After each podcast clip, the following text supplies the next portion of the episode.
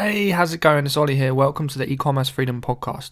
Before we dive in with today's episode, I've got two cool resources for you. The first one is my new e-commerce Q&A group on Facebook. So in this group, the point is you ask questions uh, in the Facebook group and I answer them with daily videos. Okay, so you can get your questions answered really, really, really quick. It's a great resource. If you go to ecommercefreedom.com and look at the top of the page, you'll see a button for the Q&A group. Click on that, it will take you to the Facebook group. Second resource I've got for you is an Amazon Accelerator call. So what I'd love to do with you is talk about your goals, talk about where you are now, and talk about the stuff that could prevent you from hitting your goals. Right? Together on a strategy session, we will come up with a plan for you to replace your income with an Amazon business. And if you'd like to book a call where we can do this, go to ecommercefreedom.com, look at the top of the page and click Amazon Accelerator Call. You'll be taken to a very short application page. You can fill that in on the next page. You should be able to book your call. All right. Hope you really enjoy the episode. Hey, how's it going? It's Ollie here. So, today we have a great question uh, which I actually noticed in a comment underneath the video from Eduardo. And Eduardo asks, what's the minimum number of products that you can realistically do in a test batch and still get useful data? I want to launch several products and doing my usual 50 units per batch would work out way over budget, especially with the express shipping on all of them. So uh, this is a great question, Eduardo. Um, I've got a good answer for you. And uh, please excuse the plaster on my chin. Had uh, a fight with someone earlier and uh, got stabbed in the face. Although, by someone I mean me, and when I say stabbed, I mean cut myself shaving. Anyway, um, so to answer your question, when we're testing products, right, we're not looking to make profit ever. This is one of the big uh, mistakes people make when they're trying to test products. Right, send products into the warehouse, very small quantity, and after the shipping, after uh, the order, usually there's not much margin left. Right, once you've used pay-per-click advertising to get some sales, you can't get much momentum in the test batch. Like you can't uh, get your products to page one really because you don't have enough products to get the momentum to get to page one. So what happens is you usually break even or make a bit of a loss. That's fine because as Eduardo pointed out accurately, when you are doing a test batch, you're not looking for profit, you're looking for data. All right, you're trying to figure stuff out about the product. Is it going to sell? That's one of the things you're trying to figure out, right? Very simple yes or no. That's the data you'll get from that. How much can you charge? Right, this is data you can gather from the test batch. Will the customers appreciate the type of value you add to the marketplace? It's another piece of data, another question you want to get answered from your test batch. Right, and there's loads more things you can figure out. You know, how many sales will the product get per day? Which bundle is going to be the most effective?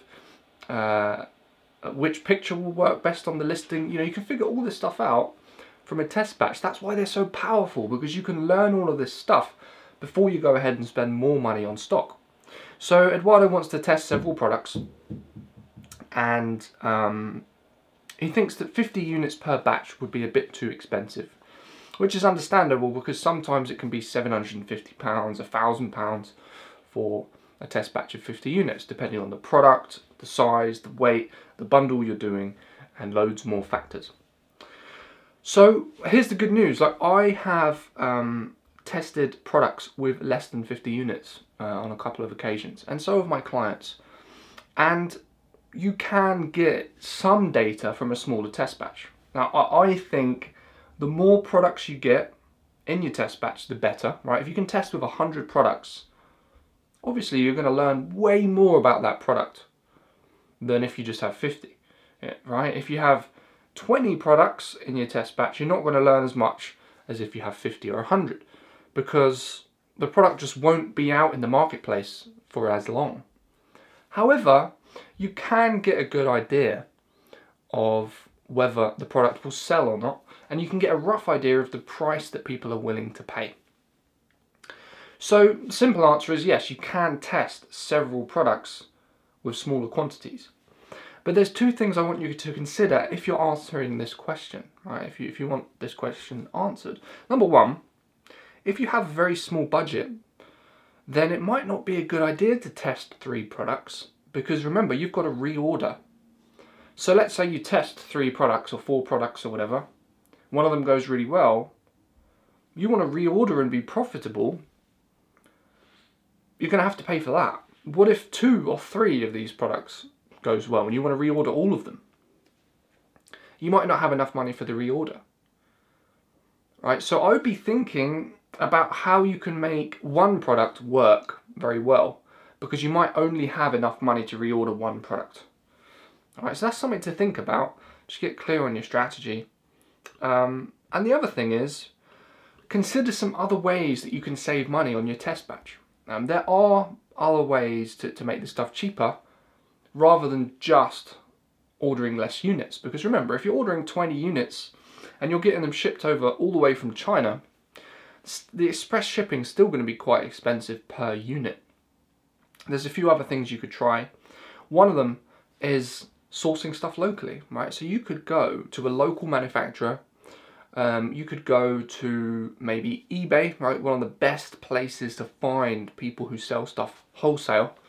And you could find something to test on Amazon, right? So you could get, you know, 50 products from one eBay seller, 50 products from another eBay seller, combine them into a bundle, sell this bundle on your Amazon account, and that can be your test batch obviously shipping fees are going to be so much cheaper locally compared to sourcing from China.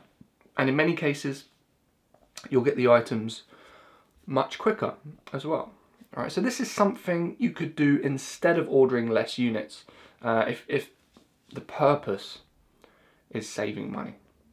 And many of my clients have sourced stuff locally and made sales from their locally sourced stuff and then they've gone on to create proper private label products out of those things by sourcing from China, putting a logo on it, um, branding the product, bundling it properly, and shipping in a ton of stock. So, a couple things to think about. Um, it was a great question. Hopefully, this helps out a few other people who have slightly smaller budgets.